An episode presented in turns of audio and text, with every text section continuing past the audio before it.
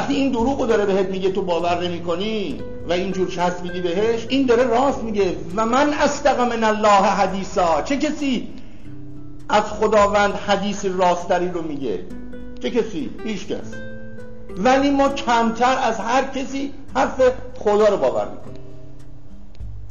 اون چیزی رو که او تکفل کرده اون چیزی رو که او زمانت کرده اون چیزی رو که او نامش رو نوشته امضا کرده و کتب علی رحمه بر خودش مهر زده. گفته من که سلطان علد اطلاق این عالمم بر خودم نوشتم چنین وظیفه نسبت به شما دارم شما باور نمی‌کنین. و تمام وقت و هم زندگیمون رو برای کسب اون کارهایی تلف می‌کنیم که او گفته است من تکفل کردم. و کمتر از اون زمان لازم که شایستگی او را دارد و شایسته اوست به عبادت و, و, و, و شناخت او می‌پردازیم. یه خورده فکر کنیم. واقعا فکر کنیم.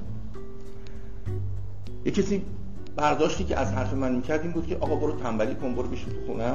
خدا اتفاقا اینجوری اصلا نیست. هیچ.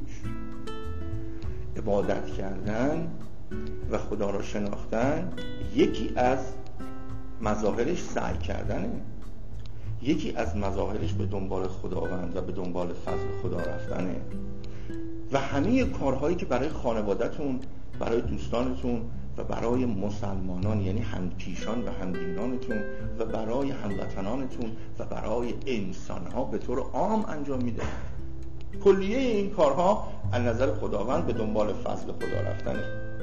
ما یه سری کارمندیم. ما کارمندهای خدا هستیم. هر کس کارمندی خدا رو بکنه حقوقش بونسش نمی‌دونم وامش مرخصیش همه اینا رو خدا میده بهش. یه دی... یه دی هستن. ببخشید من گلوم خیلی یه عده هستن. به جایی که بلا واسطه مرسی. کارمندی خدا رو بکنن کارمندی مخلوق خدا رو می‌کنن. این هم یک راهه. اما نهایتا روزی متوجه خواهند شد که اصلا کارمندی خدا رو باید کرد. فقط کارمندی خدا رو باید کرد. و این کارفرما همه تعهداتش رو نسبت به کارمندهایی که برای او کار می‌کنند می‌پردازه. میده. بدون کم و کیف بدون گرفتاری. اما متاسفانه اینجا این دنیا محل سلطنت رفت و آمد قید و بند شیطان است به اذن خداوند. خداوند بهش اجازه داده. گفته تو اجازه داری که در این زمین بر علیه انسانها اون اقداماتی که می‌خوای بکنی که قبلا براتون علت وجودی شیطان رو هم توضیح دادم. این شیطان اولین کاری که می‌کنه این هستش که کاری کند که ما آنچنان مشغول بشویم که از یاد ذکر خدا قافل بشویم. این اولین کاری است که به طور عام انجام میده شیطان. بعد به طور خاص کارهای دیگری می‌کنه که باز در جلسات دیگه گفتم. اما این کار اصلیشه. حالا یه نمونه تاریخی می‌زنم.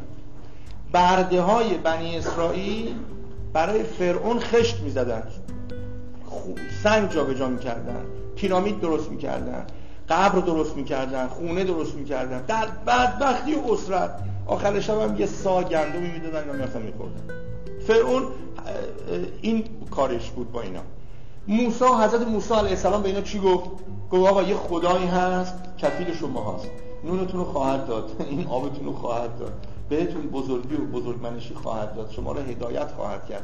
شما را از این گرفتاری نجات میده و با من بیاید که ببرمتون به سرزمین نجات. داستانش رو دیدین یا فیلمش رو دیدین یا داستانش رو خوندین. وقتی اینا رو آورد یه جایی که می‌دانید در اون صحرایی که گرم بود کوه رو خدا آیه قرآنه کوه رو زله کرد بالای سرشون سایبون کرد. از آسمون براشون من و سلوا میریخت. یعنی هر نوع غذایی که دلشون بخواست میخوردن. نشسته بودن اینجوری مثل این کنار بیچ ساحل جمیرا هیچ کار شغلی نداشتن. از آسمون براشون من و سلوا می اومد سایبون بالا سرشون بود. اینا بندگان برگزیده خدا شده بودن یهو یه شب فضلنا ما اینها رو تفضیل دادیم بر کلیه آدم ها اینا اصلا ما اصلا دوست داریم اینا حال کنن. اینا رفتن فکر کردیم رفتن چی گفتن به حضرت موسی؟ همینا. گفتن اینجوری که ما حوصلمون داره سر میره که اونجا حمالی می‌کردیم گل می‌زدیم سنگ می‌زدیم سنگ میکشیدیم. این سنگا رو میبردیم 300 تن اینور میآوردیم 300 تن اینور خب تو ما رو آوردی وسط این بیابون ما حال نمی‌کنیم. اولین حرفشون چی بود؟ گفتن این غذاهایی که میفرستی خیلی غذاهایی خسته شدیم. برای ما عدس و باقلا و نمی‌دونم کله کله باچه بفرست بعدش هم گفت آخرش گفتن چی؟ حالا غذا هم فرستاد. آخرش گفتن چی؟ گفتن آقا بیا یه کاری بکن یه گوساله بساز ما بریم پیش این فرعون. اقلا صبح بلند بریم سر کار. باور نکردنی این حرف. حیرت آوره که 600 هزار برده وسط بیابون در نعمت خدا